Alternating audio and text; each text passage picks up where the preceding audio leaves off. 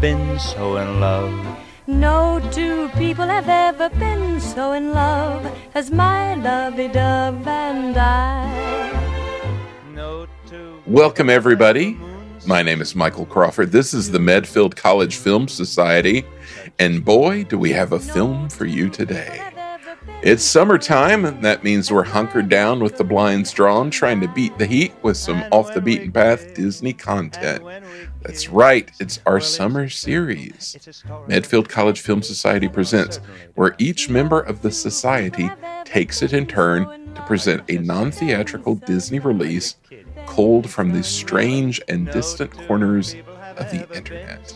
But before we proceed any further on our journey into the hearts of darkness, best I think to introduce our society members. First, of course, we have our founder, Mr. Robert McSwain. Robert, how are things in the Metrolina region?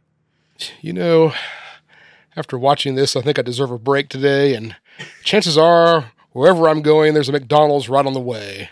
So Uh, everywhere, wherever you go, there's a good chance. there's a chance. There's a good chance. Yes. Yeah, there's one right. I hear that. I bet there's a McDonald's in Charlotte, so you should be covered. Uh, next, from the Cardiga J community, just down the road from Loafer's Glory, we have Mr. Jeff Crawford. Jeff, how's it going? It's going great. I'm doing good. It's been a fun day. I'm excited to be here. Yeah, yeah, yeah. Yeah. Uh, Jazz hands. yeah, I'm doing great. Uh, I feel like we're going to break this podcast, Michael, between the two of us. Uh, two in a row here. Uh, Uh, you we're hear gonna, a faint. We're going to break the machine. Oh, so was that you singing down Main Street, Franklin, doing that? Yes, yes. Okay. I have my uh, bowler hat and my cane. I'm ready for fun. And uh, Robert, does that uh, does that McDonald's tagline remind you of a certain uh, religious band of the uh, past uh, few decades? You deserve No, a break. You deserve Oh, a yes. break. As a matter of fact, I it, it did strike a chord with me there uh, when I when I heard that. And we need a break. deserve a break. We're sound great. Thank you. I, I yield the rest of my time. Finally, we have someone that, for some reason or the other, I haven't really heard anything from since I selected this episode, uh, Mr. Andy Brown. Hey, buddy, how's it going? Yeah, may you be damned to the lowest circles of hell, my friend. So I gotta.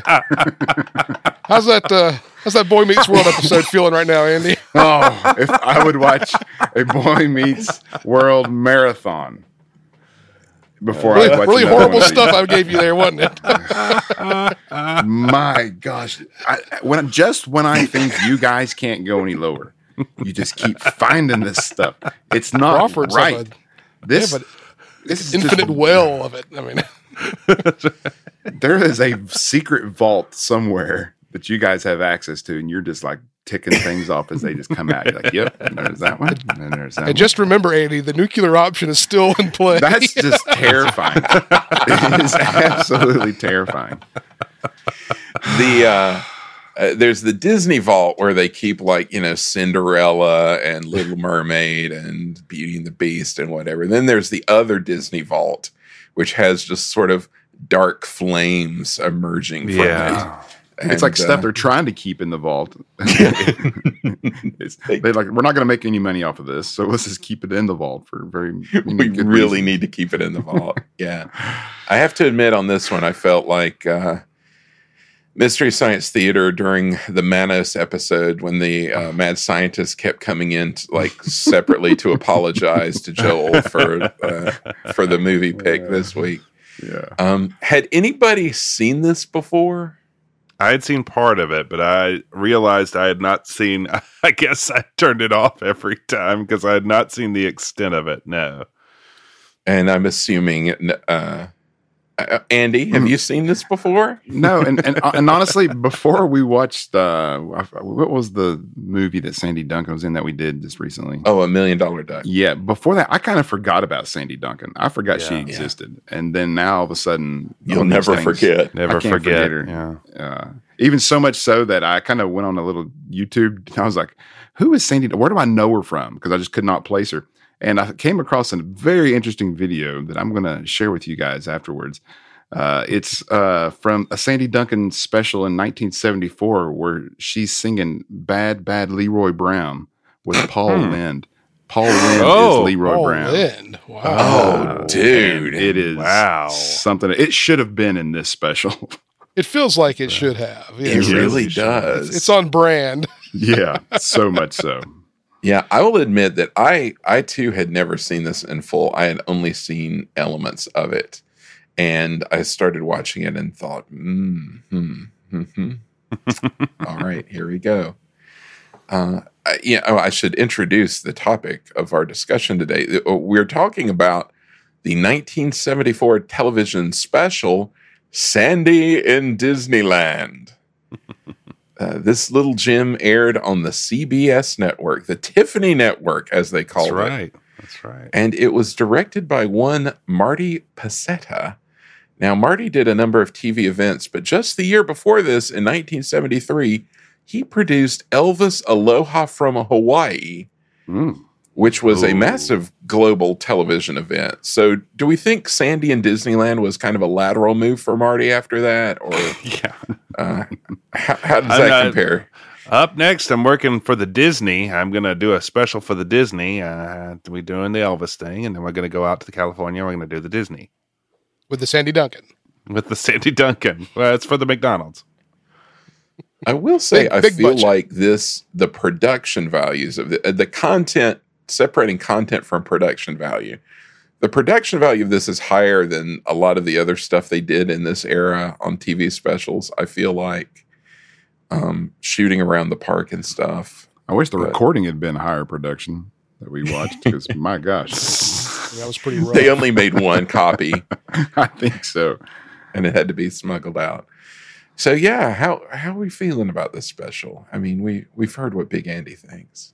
I'll say that like you dropped this on me, and I, I had a lot of free time on my hands uh, when you when you uh, dropped this episode. And I watched the first maybe ten minutes, and my I just I couldn't even take notes. My jaw was on the ground, Like, and I was like, I, I don't know how Andy's going to get through this. Yeah. That The worst my- part was I- that was I my had a- knee jerk. I had a terrible cold while I was watching this, and I was just I was just so mad. I was seriously, I, I was like just a minute in, and I was just furious. I was like, "Why am I watching this? I hate this. Why do I do this? Well, I keep asking myself this question: Why do I do this? Uh, yeah, it's got everything you love in it. Really, Yeah, it's got musical. It's really, yeah. It's uh, Ernest true. Borgnine. Ernest I do- Borgnine. I do Yeah. love Ernest Borgnine. It's yeah, I I agree with you, Robert. It the, it's a jaw on the floor right from the very start. It starts it starts strong, but I guess we, we'll just go in, get into it. No time like the present.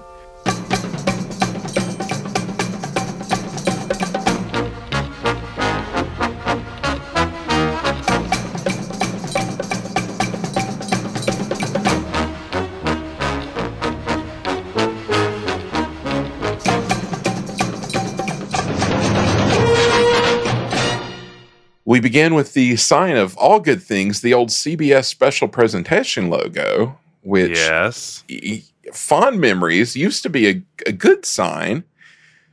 Uh, as we've learned the hard way over the years, though, CBS can lie, and in this case, it's a trap. We are not in Peanuts Christmas special territory here. We're in Young Sheldon land, uh, CBS. This is uh, the dark side of the CBS special. Uh, the presentation may technically indeed be special, quote unquote, but that does not signify positive merit. So we fade in on this sort of ethereal grand ballroom where an orchestra is tuning up. Everything in the room is white. There's some faint, like pink and purple lighting on the backdrop. Uh, this is kind of like Lawrence Welk vibes Ah, at the very I had start. that written. It's very Lawrence Welk. Uh, in such an odd intro compared to what comes for the rest of the uh, special. I mean, it's like Yeah. incongruent with everything else. Why did they feel Yeah. the need to do this? This It's- uh, this made no sense at all. Like, well, a lot of it didn't, but this in particular. um, has absolutely nothing to do with the rest of the show, like you say. It's very strange. So, from behind a column, a tuxedoed Mickey Mouse emerges. uh, to an avalanche of canned applause. Uh, he approaches a podium and picks up a baton, at which point the orchestra all puts on Mickey Mouse ear hats. And then there's sort of riotous laughter from the canned laughter machine. It kind of felt like maybe they had they had rented a studio and they did, and they didn't end up using it, so it was just sort of sitting there. And they had an orchestra maybe on on loan. Right. Like, come on, fellas. We gotta do something with these guys. They're getting paid by the hour, so I need to mention throughout this episode there's going to be a lot of mentions of canned laughter and applause. Because I assume even back in the 1970s, they couldn't get actual humans to respond positively to any of this. So I have to ask our panel uh, do we think back in the day anyone was actually fooled by this fake applause and laughter? Why did they use it so much? I think, uh, yeah, probably the viewer at the home was like tanked on some kind of cocktail and got fooled by the fake laughter. That's my theory. yeah, oh, yeah. It's so bad. It's so intense and so It's so over the uniform top, throughout. yes. So over the top. Maybe it It's like so they turn it up too. to 10 and then back down to zero. But like every sitcom had that. I mean, Yeah. every Yeah. sitcom had it, and so I think the viewer was just used to it. Yeah, I think Andy's right. I think it was just like almost. It would have felt weird if it wasn't there back then. It's just like The Flintstones. Yeah, exactly. Yeah, Right.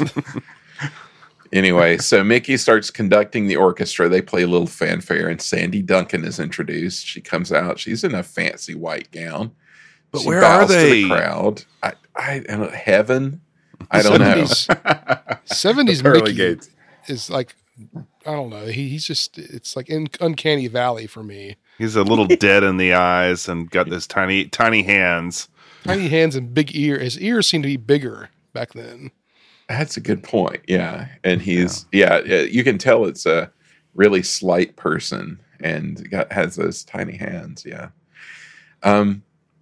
So Sandy Duncan, she's in her fancy white gown. She bows to the crowd and to Mickey, and she starts singing. So this song is about how no two people have ever been so in love, been so in love, been so in love. As she sings, Mickey kind of sidles over and takes her arm and they sway back and forth, and we get a fake laughter sting already What? going right into it. So they're in love. So as she sings the first verse, then Donald comes on stage and says, How about me? So Sandy starts singing about how no three people have been so in love. I guess this was the 70s Yeah, totally. anything Get up. goes. Get out the pampas grass and the keys and let's go. Um, her facial expression when she starts singing is just weird, and there's so many just like yoinks faces that she makes out of nowhere. It's like she's being like electrically shocked or something. It's like, why that face now? Why? Maybe she was hooked up to the applause machine, and every That time they turned be, it on, it gave her a little shock to respond. uh, so you know, there and now there are three people have been so in love. This cues Goofy, who comes like What? clumsily spilling onto the stage with a pratfall to applause. It's the and to Kramer. applause. The Kramer of the Fab Five. totally. it is total Kramer applause. hadn't thought about that. Yeah, you guys going to hold for Goofy. Yeah. Let it play out. Let it play out. It's good stuff. Uh, so, song is now about how no four people have been so in love. I'll point out here that Donald and Goofy kind of sing along with Sandy, although the sound mix is weird. Sounds like their character voices are like really muffled, like they're doing it out of the costumes themselves, which I'm sure they weren't, but that's what it sounds like. Like the character voices inside the costume because it's weird and muffled. Even weirder, Mickey never speaks. So he's just like swaying in silence while everybody else talks. It's very, very strange. It's very odd. Yes. So I have to ask, how are we feeling at this point, everybody? fusion. I, I, I guess I had no idea what was coming next, so it was. I was like, "Is this all it is?" But I was, I was really wrong. Is that all there is? So Yeah, Pooh comes out. We got five people. The laugh machine laughs. Then the seven dwarves come out to riotous applause. Yeah, that pissed me off. I was like, I was like, what are we doing now? Now, now that this is just egregious.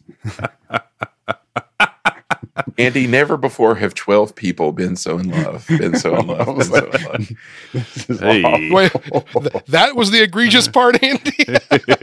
no, that just got it going. I was like, this is this is not a good sign. I'm in trouble. Bail, bail, bail. Uh, then a Casey Jr. train rolls into the studio. Quite elaborate. Quite elaborate. Everybody jumps aboard and they kind of head off screen. There's a cut.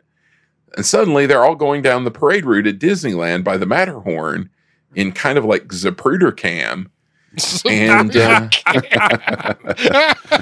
It's weird. It's almost like they could have done that whole uh, opening sequence at Disneyland almost. yes, uh, that would have made so, and that's what I kept thinking. I was like, why didn't they just do this at the train station or do it like on the steps there? I mean, that would have made. Right. Yeah. Even could, I don't know. I don't want to. I to. mean, if you're going to be at Disneyland, Not worth it, man. I mean, the, Uh, the music's canned anyway, so what does it matter? Have canned music. That Casey Jr. train, though. Come on, man. Yeah, that, was, all pretty right. sweet. Yeah, that was, a sweet okay ride. that, yeah. and she's on there waving to the crowds. They're going down the route. Uh, so we roll credits. It's Sandy in Disneyland, starring Sandy Duncan, and oh boy, are there some guest stars in this special? Yeah. Got Ernest Borgnine, of course.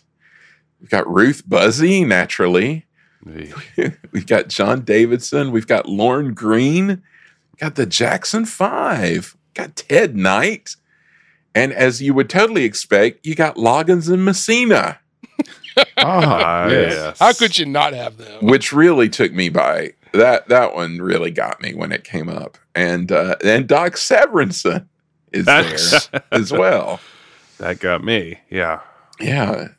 Uh, all brought to you by McDonald's. You deserve a break today at The McDonald's. early McDonald's sponsorship, in my opinion. Uh, You don't Mhm. see it this far back at the McDonald's. That's comes a little later. No, laying the ground for uh, Restaurantosaurus there. Like right. Michael Landon was missing from that cast. I feel like he should have been in there. yeah, yeah. Yeah. His, his haircut was represented, but not They, Yeah, his. his haircut certainly. They filled there. him with Lorne Greene. With the, he, he also has a distinctive haircut. Yeah, that's very true. All right, so I have a question. This parade that's happening, there's like no cast members around, and kids are just running out in the middle of this thing. Was that normal then, or was that just probably. okay?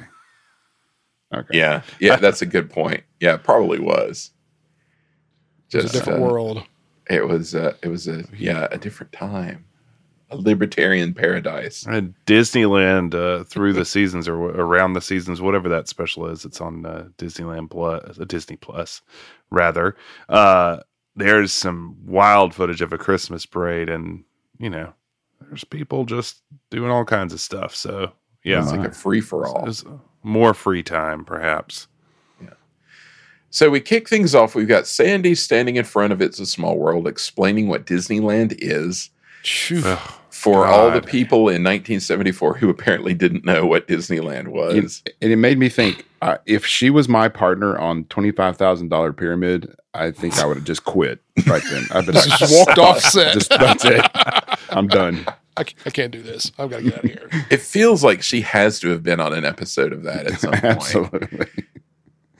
I mean, uh, Why? Why is she doing what she's doing? Why is this a bit? Why would this ever be charming It's to anybody? not. It's really not. It's. I mean, it's a. It's kind of playing off the "I'm so dumb" thing from Million Dollar Duck. Exactly. when she was supposed to be like borderline, you know, impaired. Uh, but is they've got lots of you go you go around. It's nice. It is appointed. There's a boat. Disneyland is is uh, there, well, it, there's all kinds. They have lots of. You, you go around. It- It's nice. There's uh, well, they have there- there's some pointed. There's a boat, and they have uh, some.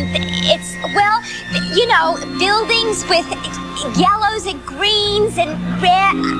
It's the kind. I mean, to describe it, you. I don't know what to say. I mean, wherever you go. The laughing machine is like smoking at this point. It's going so hard. uh, it is tearing it up. Uh, she talks. There's a castle. There's a sailing ship. There's old fashioned trolley car. Uh, finally, she manages to get out some sentences. says it's the kind of place that makes her glad she's an actor because she can be anyone she wants because Disneyland is the greatest stage in the whole world. So, what was the purpose of all this, though? Because there's, I mean, usually there's a, a reason to make the, these specials, be it an anniversary or they're pushing the park. I don't know. Like, Push Sandy, man. Pushing Sandy. did they? Did she just signed a big deal with Disney to make a bunch of movies that they never ended up making? Yeah, They're like, uh, she's so great on Million Dollar Duck. Maybe we could keep She- her around. she was Um, dynamite in that know, money man. laundering scene in Million Dollar Duck. Let's let's let's play off of that. Do you know what your mom thought about Sandy Duncan, Robert? I've never. Uh, I Call can see her Let's loving her. Sandy Duncan. live. I could see that. I could We see her. I, I can get her on the phone right now. We can ask her. I can see her digging into that monologue, you know, back at the time. I mean, I don't know. Thought about your mom some. She's Uh, just so Just funny. seemed there was some overlap overlap there. Maybe I should just quit this podcast and get your mom on give myself a break and let her. Just get your Bring her mom on. on the podcast. yeah. Say hi to your mom for me. Oh yeah, this uh, like you said, this is like a long runway leading right into a mountain because there's no point to any of it. Uh, much like there's really no point to the special besides just Disneyland is a thing and Sandy Duncan is a thing. So she's talking about Disneyland's a great stage. At this point, she ducks behind an elephant topiary, and there's a cut, and she comes out in a white suit and uh, sort of chorus line style starts singing "Hi Diddly Dee" from Pinocchio. The White Rabbit from Alice in Wonderland gives her a cane, and she kind of cavorts her way across the park to Bear Country. A lot of cavorting going on in this. Uh, suddenly, we have this. This really got me.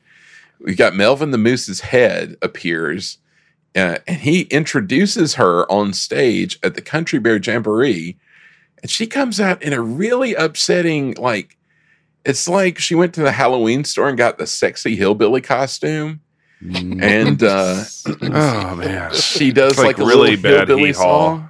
Yeah, really Yeah. bad hee haw. Really, bad Also, that voice for Melvin, man, holy Yeah. cow! Now, for all you pickers out there, here she is, darling of the Grand Ole little Sandy Duncan. Bear Country, the uh, Carowinds area of Disneyland.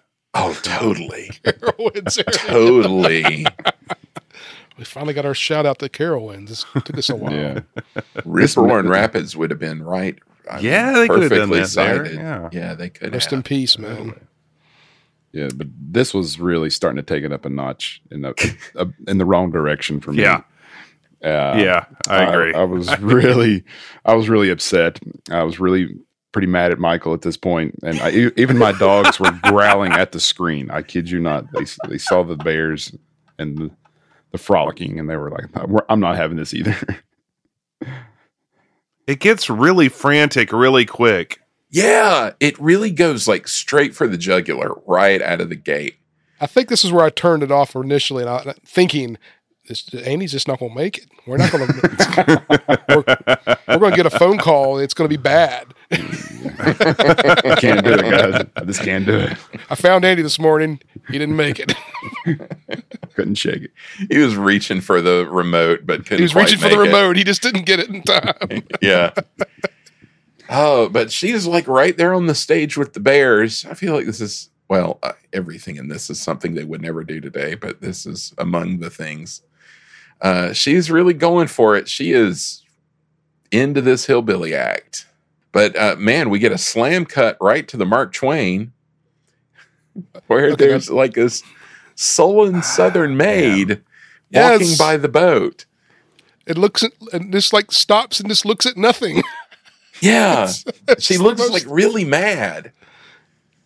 I could. yeah, that made Out me of laugh. all the things in this this special, this may have been the most confusing thing to me. Of like, why put it here, and what is the follow up to it?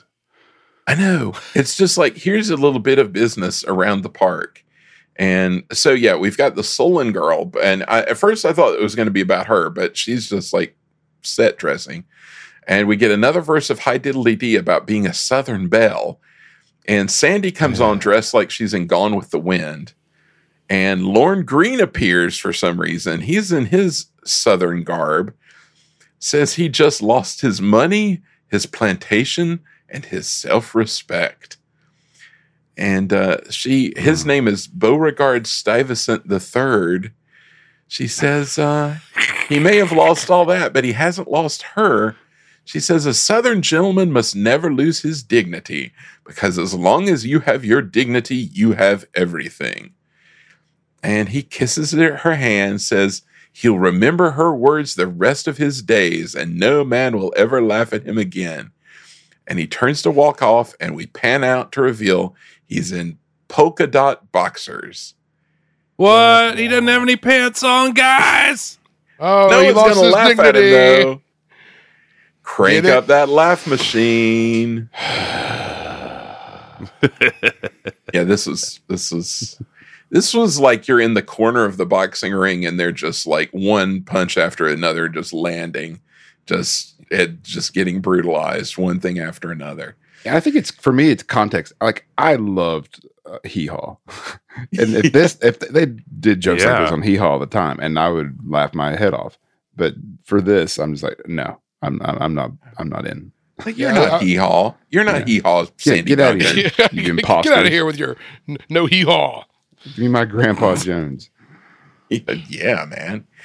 Beauregard Stuyvesant the third. So that was weird. Uh, but hey, now here's a different thing. We get high diddly dee again. Now Sandy's in a ballerina outfit in It's a Small World, dancing around the sets of the ride. Uh, well, I don't know really if she go was like though, a- man. Yeah, she can. I assume she was a ballerina at some point. I would Must have been. think so. It was very impressive. But yeah, Yeah. This is where we start to get into like a motif which I actually really liked.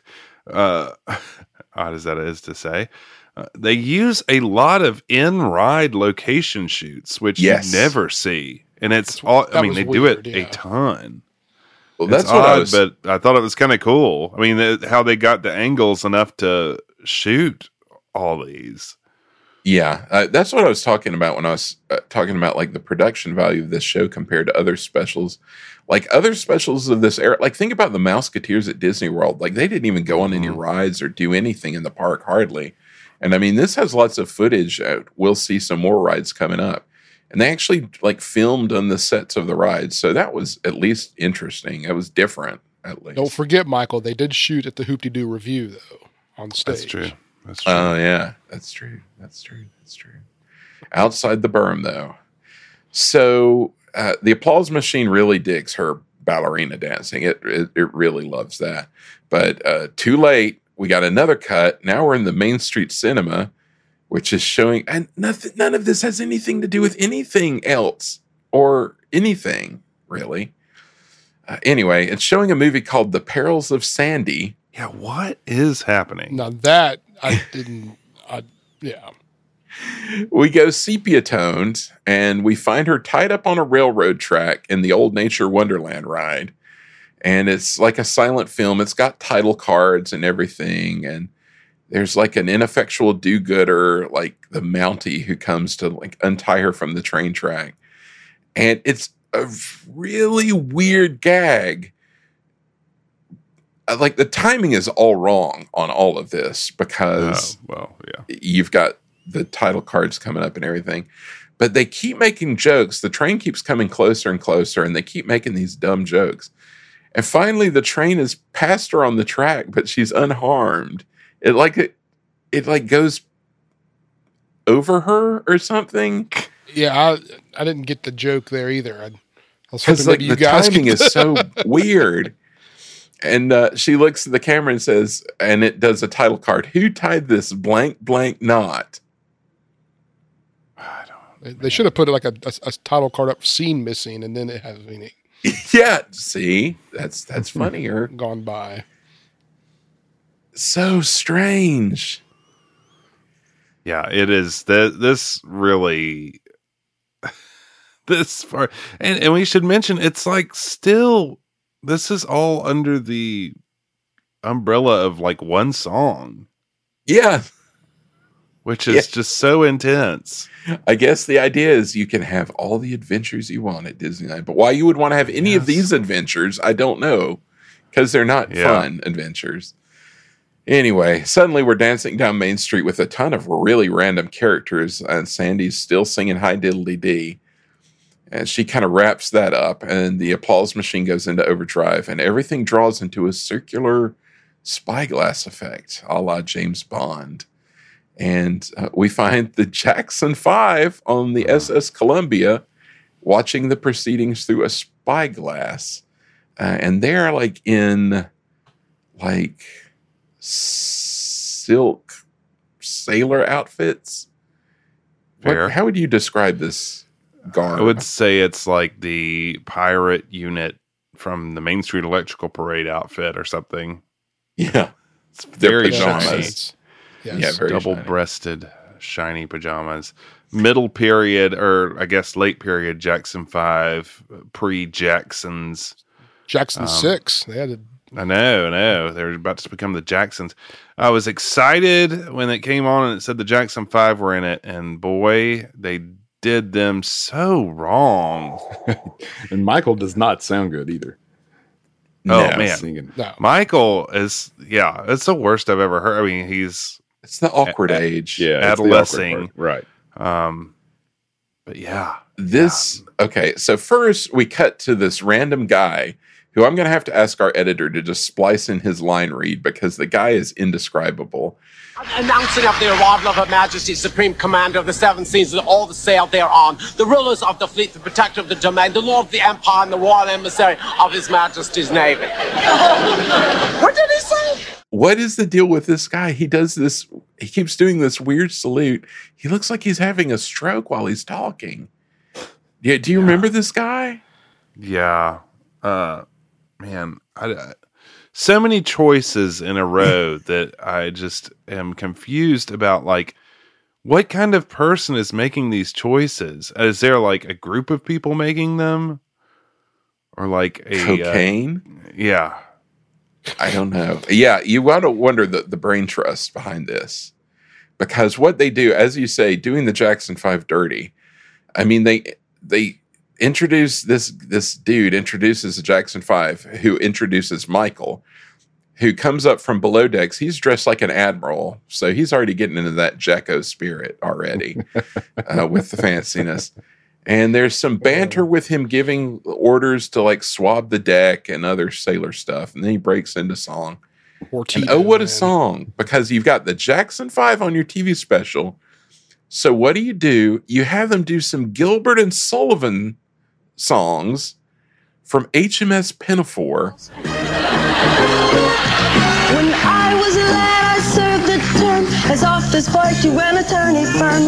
I cleaned up the office so carefully that they made me the ruler of the Queen's Navy. They made him the ruler of the Queen's Navy. I swept and polished and all that job, but I wanted to be singing with the Jackson. He swept and polished and all that jive, but he wanted to be singing with the Jackson Five. which is what you would obviously expect from the Jackson Yeah. Five. That's so hip. I was very upset by this. Uh, They've updated the lyrics to be about the Jackson Five. Yeah, they updated it. yeah. Why that? Then they uh, Why? Why? Why? Why? I couldn't believe what I was saying. It's like you've I got them. I mean, what a and how did they like buy into this?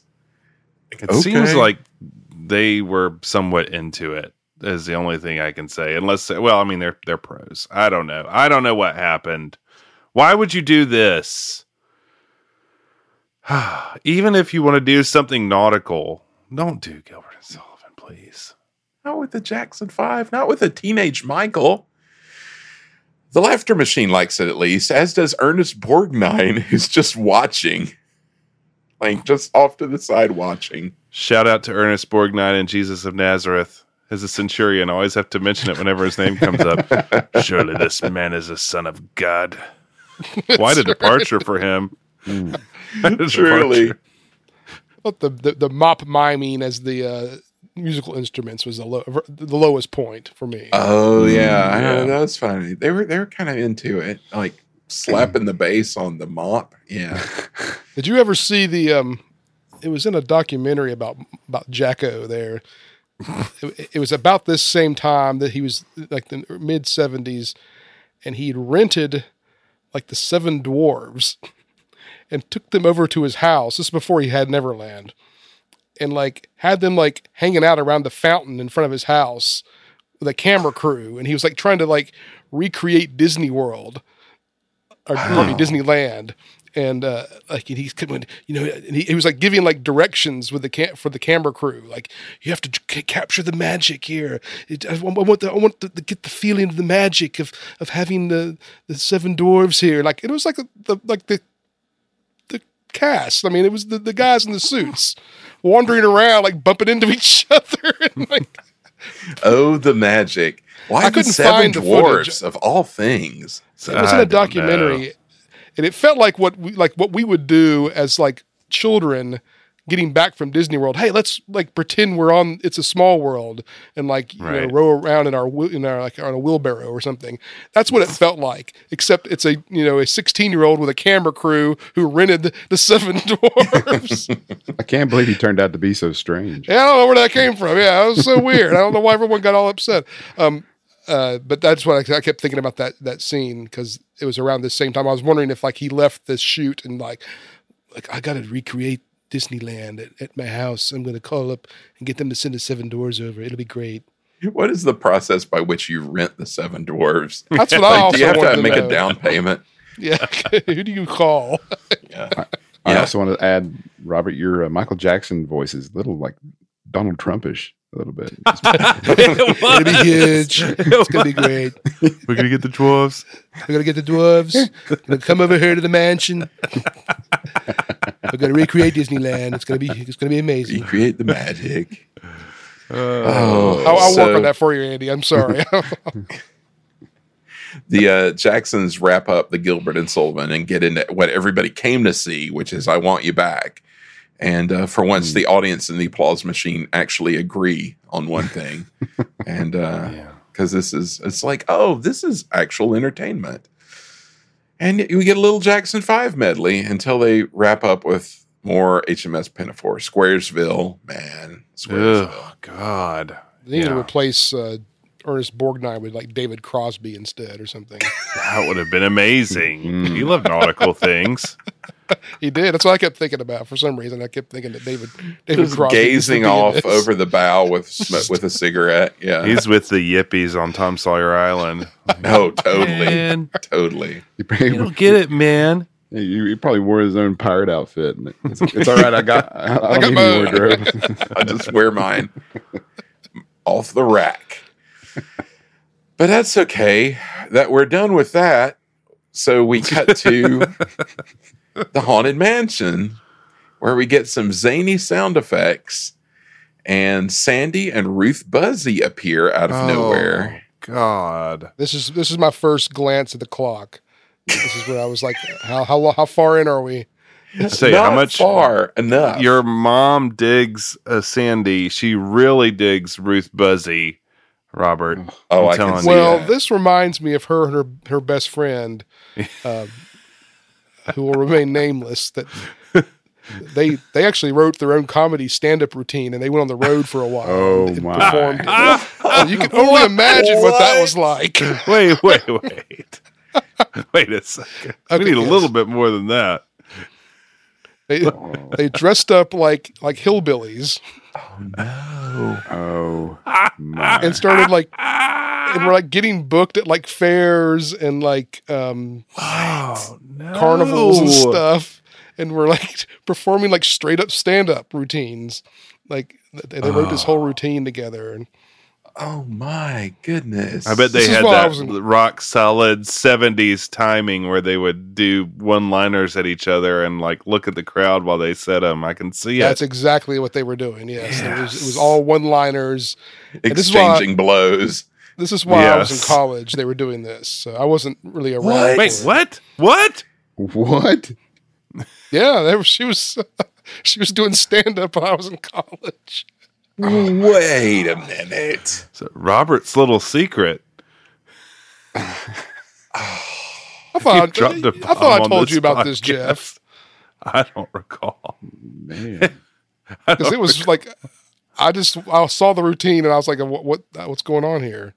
Like what? like- I leave home and this is what happens. My mom goes to the stand up.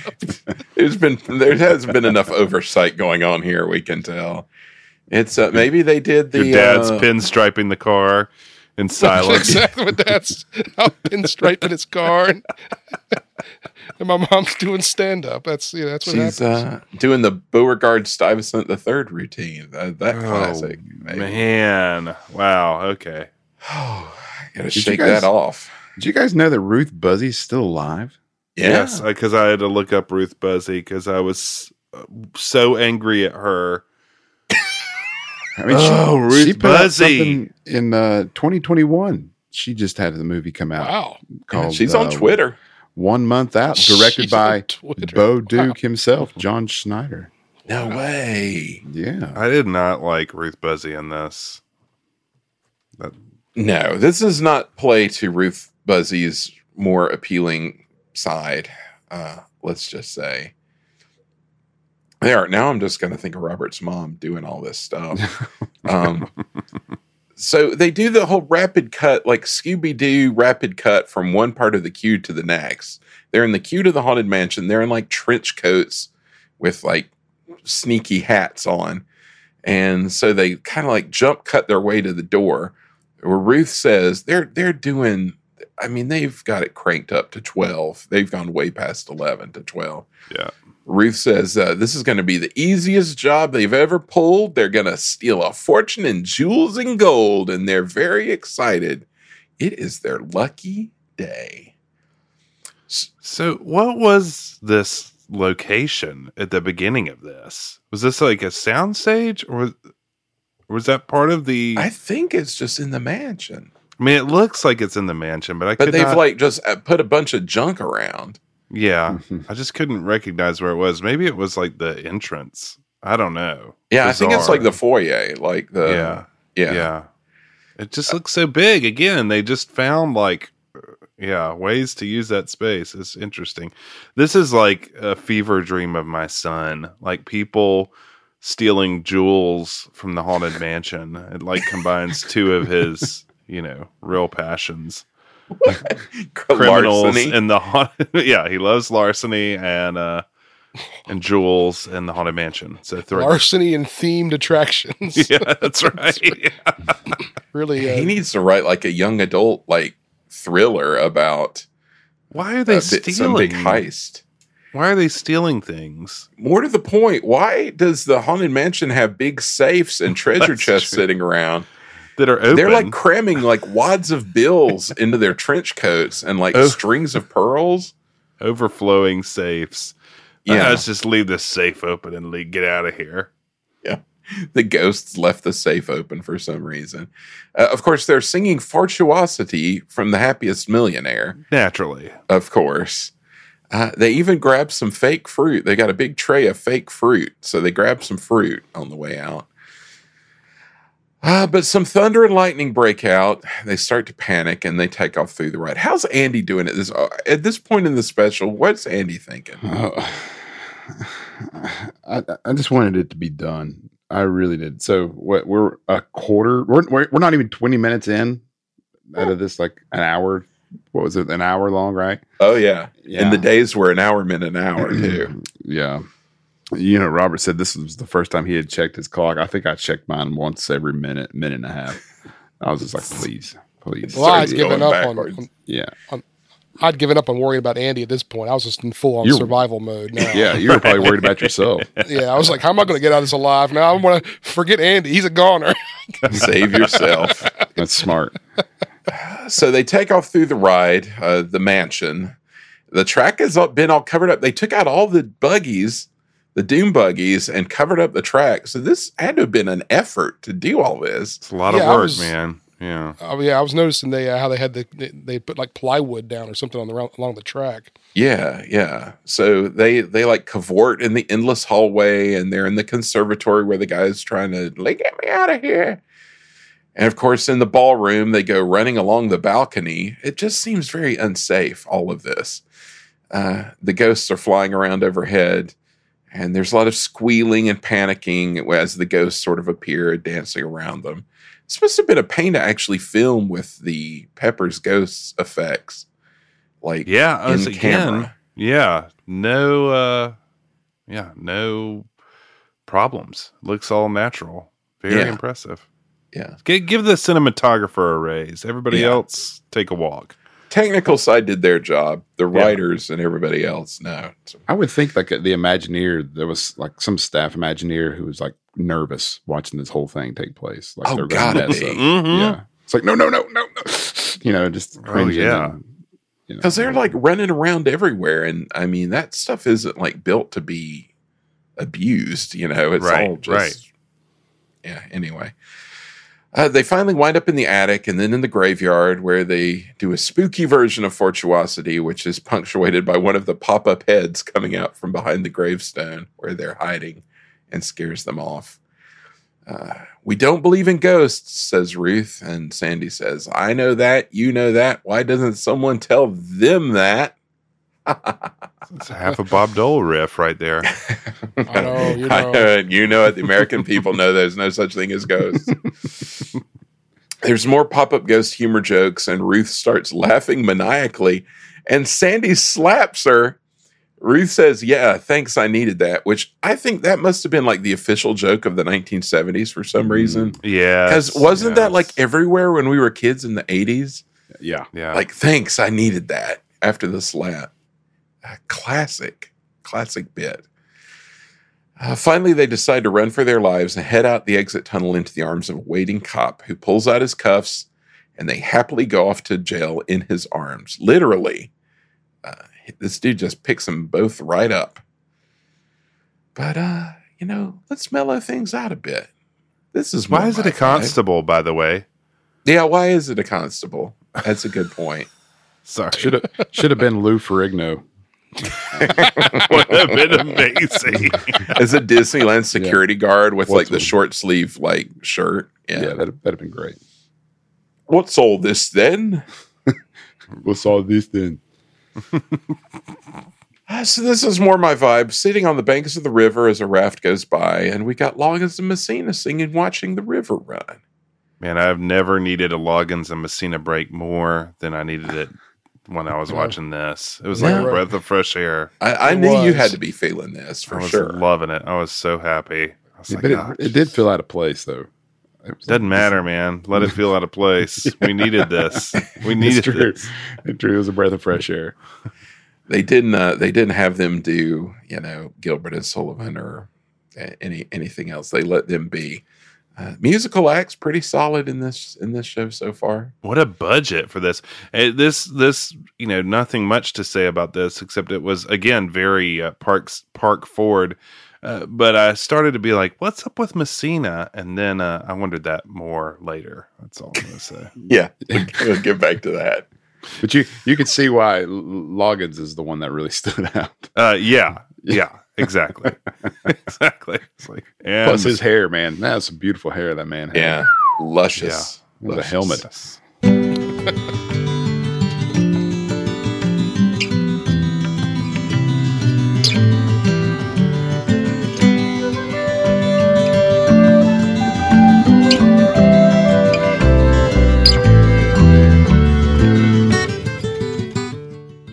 Uh, the piece, however, is short lived. We go to the Jungle Cruise where Ted Knight is doing a realtor bit or something. What? He's selling home sites on the Jungle Cruise and he's trying to get Sandy to bite on buying a house in Tranquil Estates. Okay. See, I I couldn't understand what he was saying because the audio was so bad. I was like, I could Yeah. barely understand it I made. I, either. I was like, I don't understand the quote jokes. all I don't either. Well, it's track. like you know, it's like the "Dad, can I borrow the car?" scene. It's like we need to have a salesman in here selling, you know, oceanfront property in Arizona. Yeah. You know, You know how salesmen be. These salesmen, it was, uh, yeah, I, there were so many jokes. We called the auto club, but they don't tow away hippos. Like, what is that joke? I don't get Milan's it. stuff I is don't- better. I mean, they essentially they go through the jungle entire jungle cruise. It feels like with just him and her, and he's doing like jungle cruise jokes filtered through the lens of trying to get somebody to buy a bad house. And I like if someone on the writing staff must have just been burned by realtors because they're really trying Yeah. to stick it to the man with Yeah. this. Who hasn't been, guys? Am I right? This is the 70s. We're all getting burned by realtors. Right. Bad used car people. stagflation and everything. I mean, the jokes just keep coming and the laugh machine keeps laughing. It is relentless and terrible. You've got elephants? Well, not everybody likes to keep poodles. It's like barely, I mean, it has the form of a joke, but isn't actually a joke. Yeah. Gerald Ford's America, man. Whip inflation now on the Jungle Cruise. Oh, so yeah, we'll just skip ahead. Skip, skip, skip, skip, skip, skip, skip. Got more riotous applause, and uh, we've got Sandy getting her photo taken by John Davidson. He thinks she's sensational. He You knew he was going to be in this special. uh, they start doing a Broadway number called Flattery. Uh, I had to look that one up as they walk through the park with a huge crowd of people following them. But then that tight shot of them walking through the park, that just made me nauseous. It was Yeah. so close. And, Yeah. You know, it wasn't stabilized. And so, yeah, it was tough to watch in many ways. Yeah, these people Talk are about like your all safety in their there, business. Andy. Yeah. Yeah, that's uh, a, them running after the fire truck. I was like, how how, how Oh. much?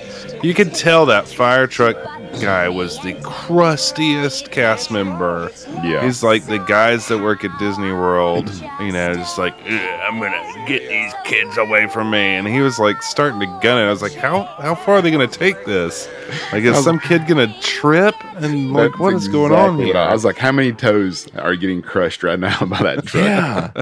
well, yeah, because uh, John John gets on the old Main Street fire engine and he's kind of says goodbye to Sandy and goes off on the fire engine. A bunch of kids in mouse ears start singing "Top of the World" by the Carpenters, which nice. took me by surprise so much I I literally laughed out loud. That that one really took me by surprise. But like you say, they're going along in the fire engine with a massive mob of people following right along. There's there's one Yeah. like kind of chunky kid trying to skip along.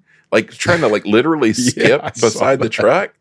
And he's like constantly a hair's breadth from getting totally plowed over. All I was just waiting for one of those kids to eat it, man. I was like, one is going to, and they're going to do a quick cut. But it never happened. There was a quick shot of a Navy officer in his whites behind him. And I just thought that, that cracked me up too. Thank you for your service. Uh, Disney Disneyland note that Tomorrowland entrance was looking so nice. Looking Just- fine. Oh yeah. Yes. Oh yeah. Oh yeah. Now, le- as for the audio, did he, how do you think they did? I mean, did I wondered that too. I had that in my notes. How did they I couldn't do that? tell. I couldn't t- because it looked so natural. Like the, the, as far as the audio lining up with what he was saying, and I was like, that can't be pre-recorded. But it would have been just a, a nightmare to try and get that recording. I don't know. That was Robert. Do you have any insight on that? One? I did. I didn't take note of that. Um, I'll have to. I'm not, well. I'm not going to go back and look, but I'll take your word for it. It sounds like it was really hard. I mean, it really looks like he's doing it live. Yeah. They mixed canned and live, I can say at least from the the Jackson 5 stuff cuz all their old medleys were canned Mhm. and then the HMS Pinafore stuff was live. So, you know, maybe they had options Yeah. to do both and we're kind of recording it and could use the other one on sync, you know. I don't know. I just I thought it was shocking for a production of this era, especially to Yeah. do it Yeah, live, and true. especially since he's just booking it around in this fire engine. I will notice the kids in the truck did not seem into it. Uh, like at one point, he had he like basically has to grab one kid's hands and make them start clapping. Clap, you idiot. Not as much as the kids on the street, that's for sure. I, I, you know, talking about how they recorded this, I'd love to see some kind of really uh, sweaty boom mic guy running down the street at studio after. Yeah.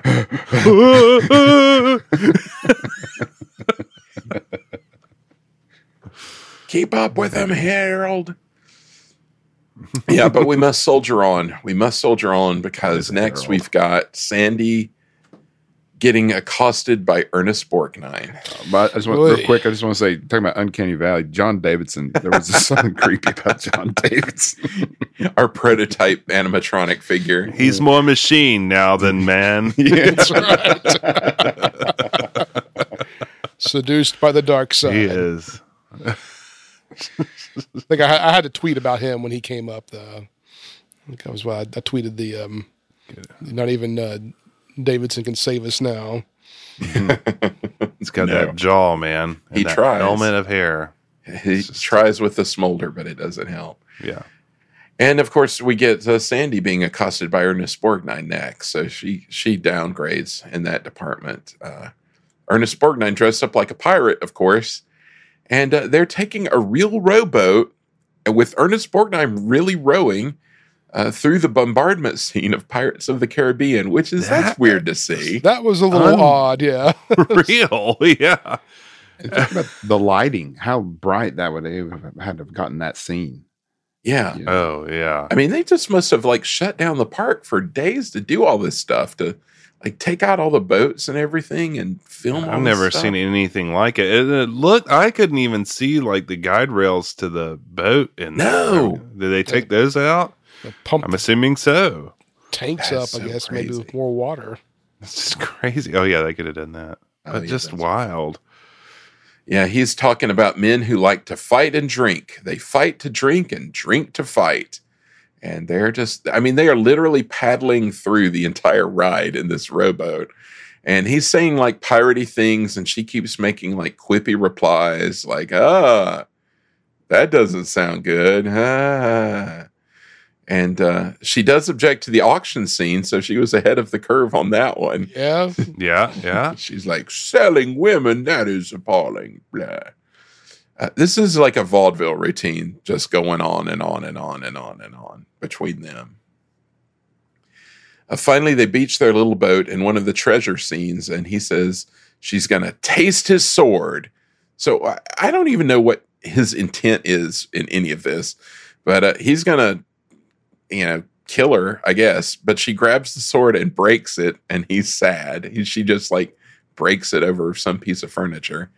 She says he's not a nice person, and he's even a bad pirate. He's a fake and a phony.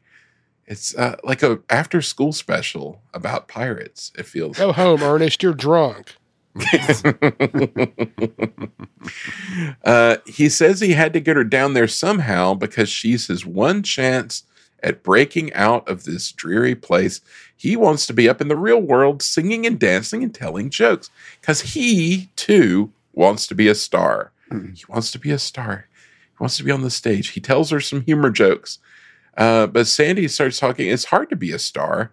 And yep, it's time for another song.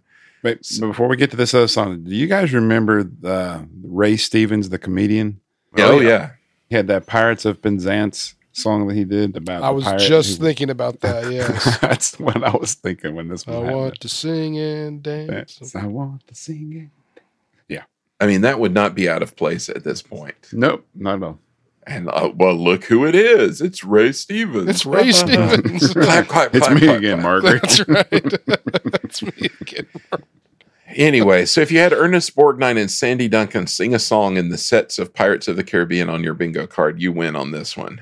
Um, they do a little number about showbiz. Finally, a Disney security guard shows up.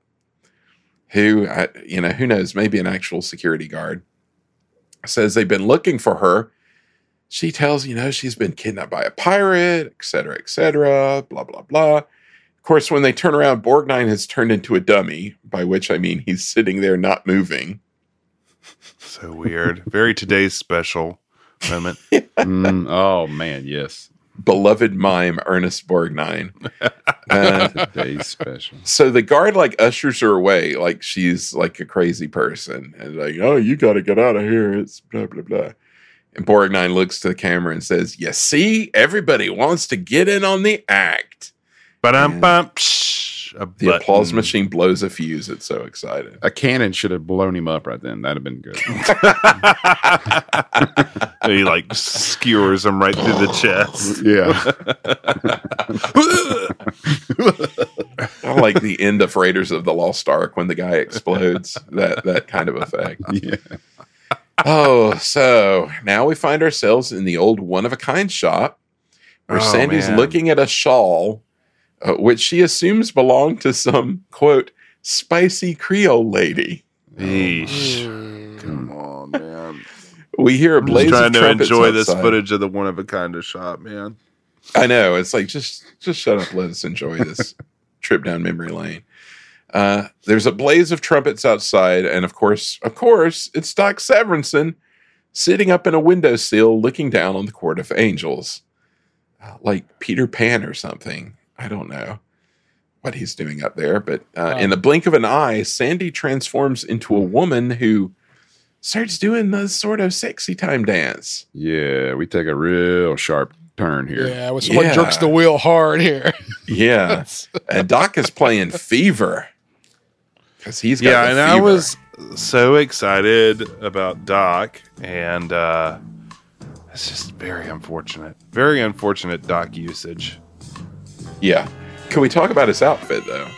Oh, that's Yeah, I, sweet. s- I wrote down that he is. I mean, it's incredible. It looks like he's dressed up as the uh, old flame of the Statue of Liberty's torch. Oh, interesting, interesting take. He's got giant tassels on. He's got this gold lattice. He is, It's like yeah, Ooh, boy. latticed fire. Yeah, yeah. So the lady dancer, she leads Doc out into New Orleans Square. She dances while he sings. Uh, she summons a group of shirtless dudes in raggedy pants. Who do they do a whole dude. coordinated number while Doc plays? It's the Ron Field dancers.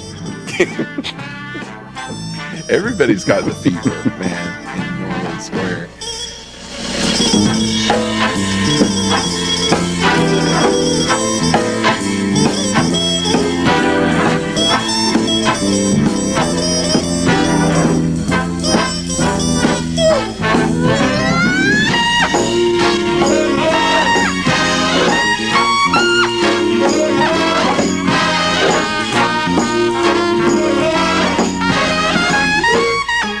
But just like that, the song's over.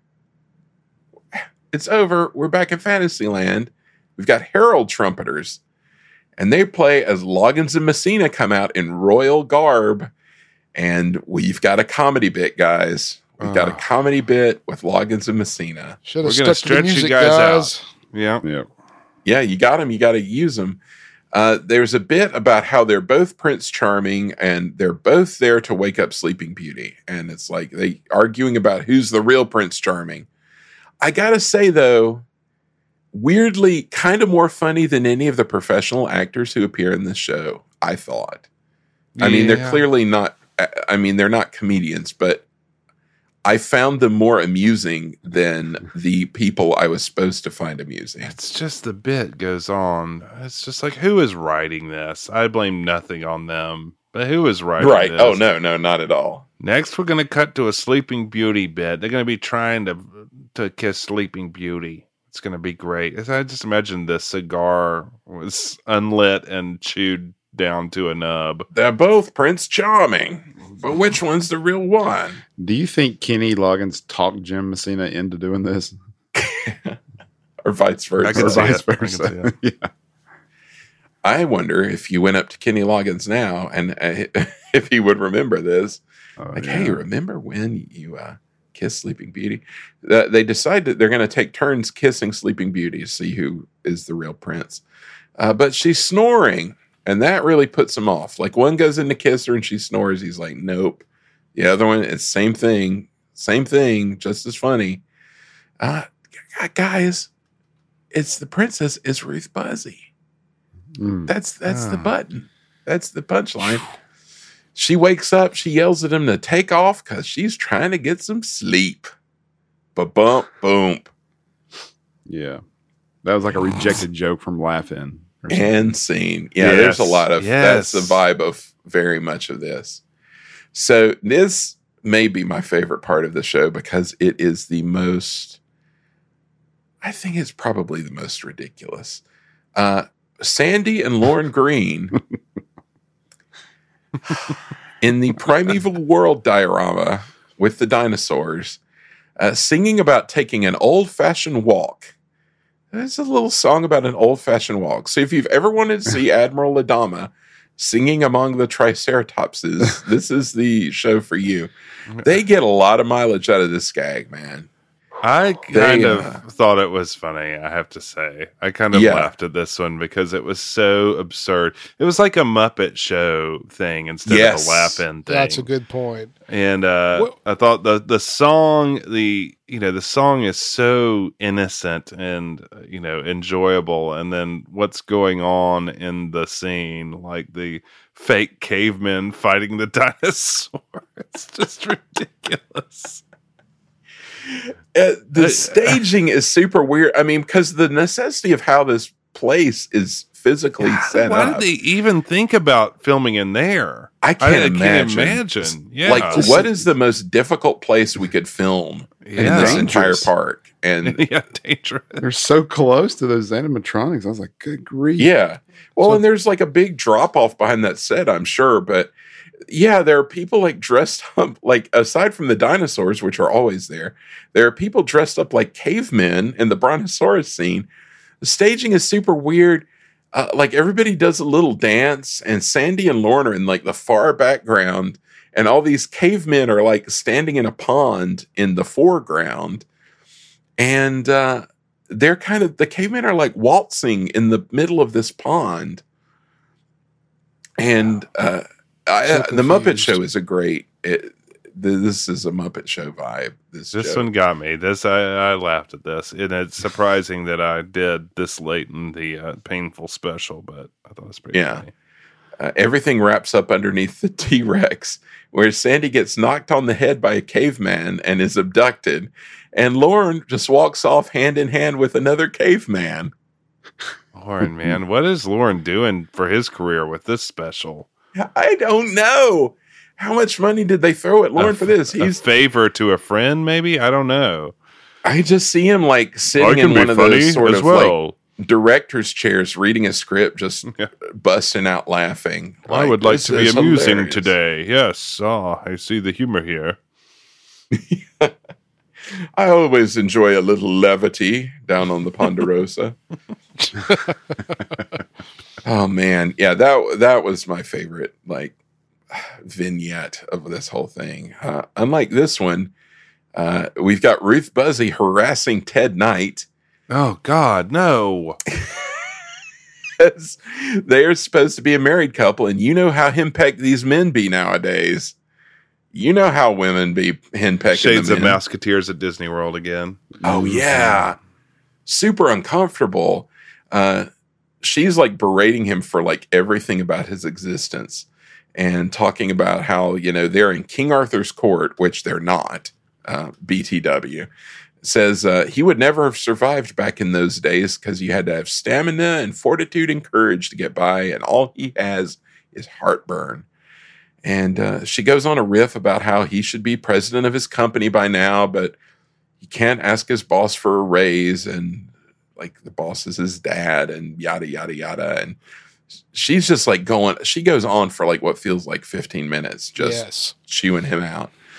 But as she berates him, he finds Excalibur stuck in like a prop rock, pulls it out, the sword from the stone, and starts sword fighting with a bunch of like musketeer type dudes that show up. So she's talking and talking and talking while he just goes on like a killing spree, killing all these people and uh like take he's got his like camera his tourist camera so he's taking like photos of their bodies and like he does like a errol flynn laugh and swings his sword through the air and i got i gotta say this gag this skit gag is terrible, but Ted Knight is kind of killing it. And they're posing for pictures, right? He, he like they'll Yeah. pose and then he stabs him. Yeah, yeah, and like he's he like saves like the fair maiden on like the parapet of the castle and takes his like a selfie with her, and then throws a guy off the castle wall into the moat. Mm. And uh, Ruth is eating some. Oh, she's eating chicken. For some reason, she's like decided to sit down and eat some like chicken Yeah. while he's As you- doing all this as you stuff. do. Yeah. Uh, finally, he comes back. He's like, "I saved all of England," and but she just keeps nagging him and uh, eats a banana. The end. Oh, God, get me out of here. Ted Knight decided to have some fun though, and I appreciated that. He was like, "I'm gonna, I'm gonna do something." Anyway, we're back out in the plaza. Mickey's putting Sandy aboard a horse buggy, and she starts singing a song about how he touched her, and so on and so forth. Uh, uh, I put, he touched me in front of the electric parade. Yeah. well, she's feeling a glow. Uh, she felt a glow when he touched her, and uh, yeah, then the uh, she's heading down Main Street in the back of the buggy as huge crowds of people watch, and so she's singing "He Touched Me" like a dozen times while the Main Street Electrical Parade appears behind her. Uh, then uh, she starts doing kind of a little interpretive dance while the parade circles around her. Early days of the Main Street Electrical Parade, by the way. Very yeah, early. it is uh, some really interesting footage of some of the early floats that they don't have anymore. So that, That, Chinese dragon in the Small World float, which I don't know why they don't have everywhere. That I know it was cool. it's a good good unit. So she keeps singing about he touched me and he touched me and he touched me and he touched me. Eventually, it summons the fireworks. All this touching, which are superimposed over That's the what's- image of her standing on Main Street. They couldn't time it up right, huh? They had to do superimposed fireworks. They couldn't- Uh huh. Yeah, it's kind of a, like a glamour shot fade in. So we take a break for commercial, come back. Sandy's talking about what a good time she had tonight. She thanks the guests. She thanks McDonald's. She thanks the viewers. Uh, we get a reprise of the song with which she started off the episode, uh, with her boldly assuming that 200 million people are watching. What? Is that right? Yeah. Never have 200 million people been so in love. Uh, I I mean, I guess there wasn't a lot to do back in 1974. You only had like four three- channels to pick from. Yeah, that's right. Yeah. How hot do you think those lights were, Robert? Uh, I I would venture to guess that that she was pretty miserable there. I mean, that- all, this, all of this, I kept thinking that because these cameras are not low light cameras back then, Right. So they had to blow up everything. And, Because- I mean, even the even the stuff in the daytime. I mean, I bet they had just huge lights out, like on the Columbia and stuff. But Suck it up, Sandy. Get back on set. Anyway, she bids us goodnight, and away we go to credits. Hugh.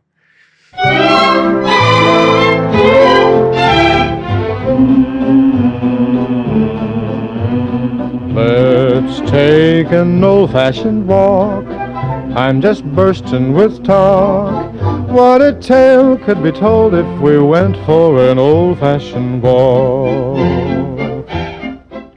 So how we feeling? I was relieved. Oh yeah. Yeah, I was definitely relieved. I was like, oh man, there's a big a big number at the end, and that's it. There's no more new thing to prepare for.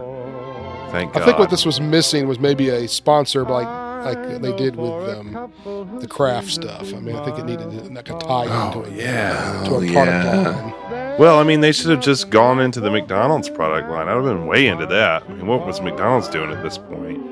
Sandy needed to be wolfing down on a Big Mac there. That would good. Or Ronald McDonald show up. Yeah, now you're The, but the the uh, weird, The creepy, weird early really one. creepy- yeah. yeah. the, That's Yeah.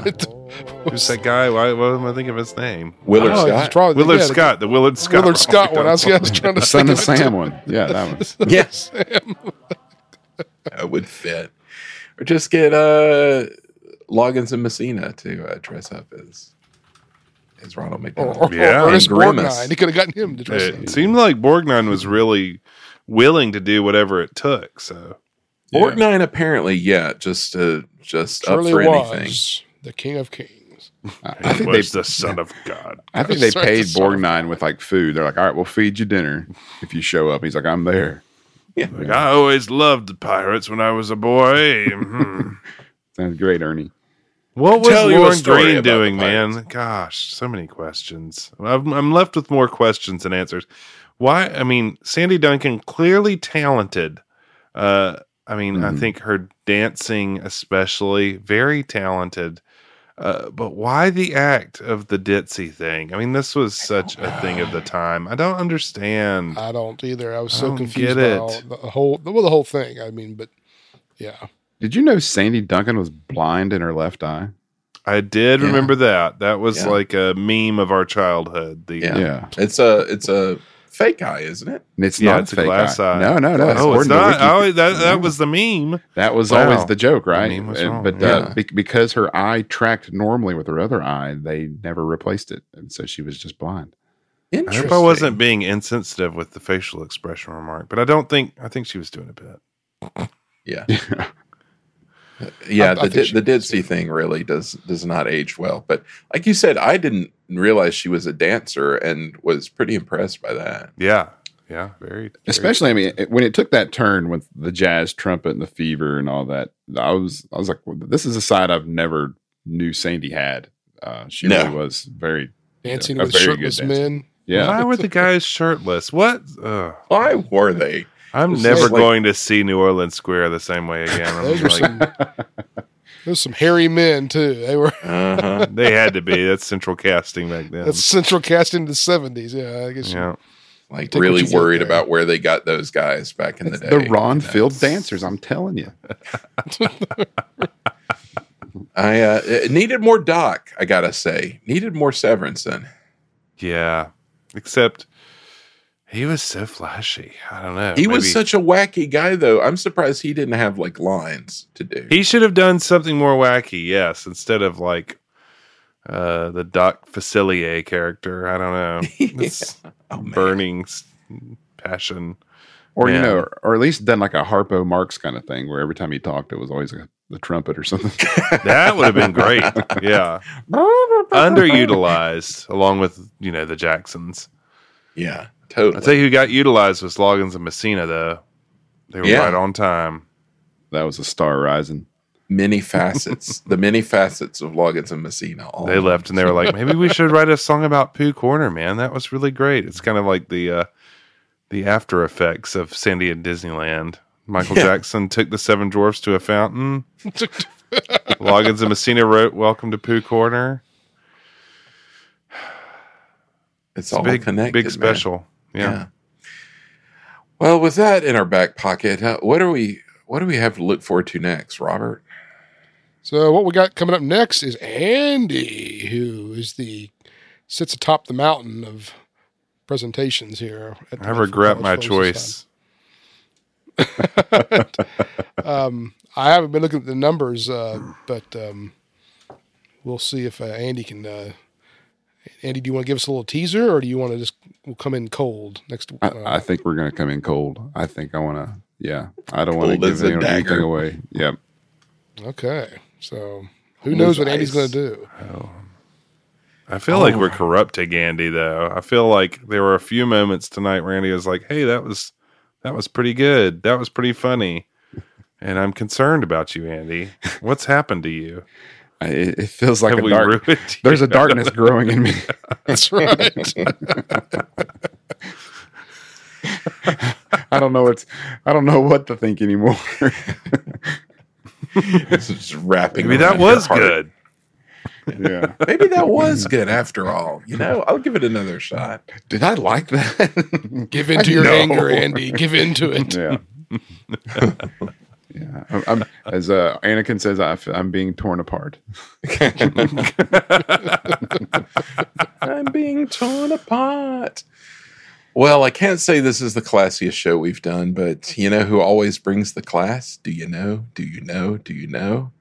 That's right. Todd Nabrick. Todd Nabrick. Classy and sassy, they call him. Always bringing the upper crust touch to all your graphics needs. He'll Bring your website class. Class coming out of your eyeballs. In fact, he's so classy, the Jackson 5 wrote a little song about him, and this is how it goes.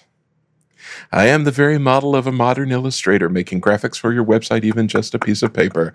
I know my way around Adobe, and my font works are approachable. My knowledge of your graphics needs is simply inexhaustible. I'm your one stop shop for everything that's graphical and visual. My clients say my work is simply stunning and impeccable. Please find my site, and we'll talk all about the art of kerning. B U I D A N D graphics or on Upwork. You can find me. Call time. Oh my gosh. We have a new winner. Ladies Did and it in one. Boom. We have a new winner. Well, uh, I, can, Wow. I don't think I can top that one now.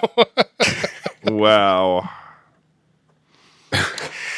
Well, that's the end of the trail for Sandy and us today. Any parting thoughts, gentlemen? I'm just I'm just That's- stunned, buddy. I mean, that was taking amazing. it all away for me. It's wiped all my tears away. It was worth it just for that. It was. It's all worth Oh, it. that's why they pay me the big bucks, y'all. That's just all I got to say. Well, we'll be back next time to wrap up our summer series with heaven only knows what. But uh, from all of us to all of you, have a great day, and we'll see you next time. Proud are we of mighty Medfield, our mother dear. All your sons and daughters hail to thee, Medfield College of Technology. And while we hold your banner high, rock, rock, we shout your praises to the sky, rock, rock. For proud are we of mighty Medfield.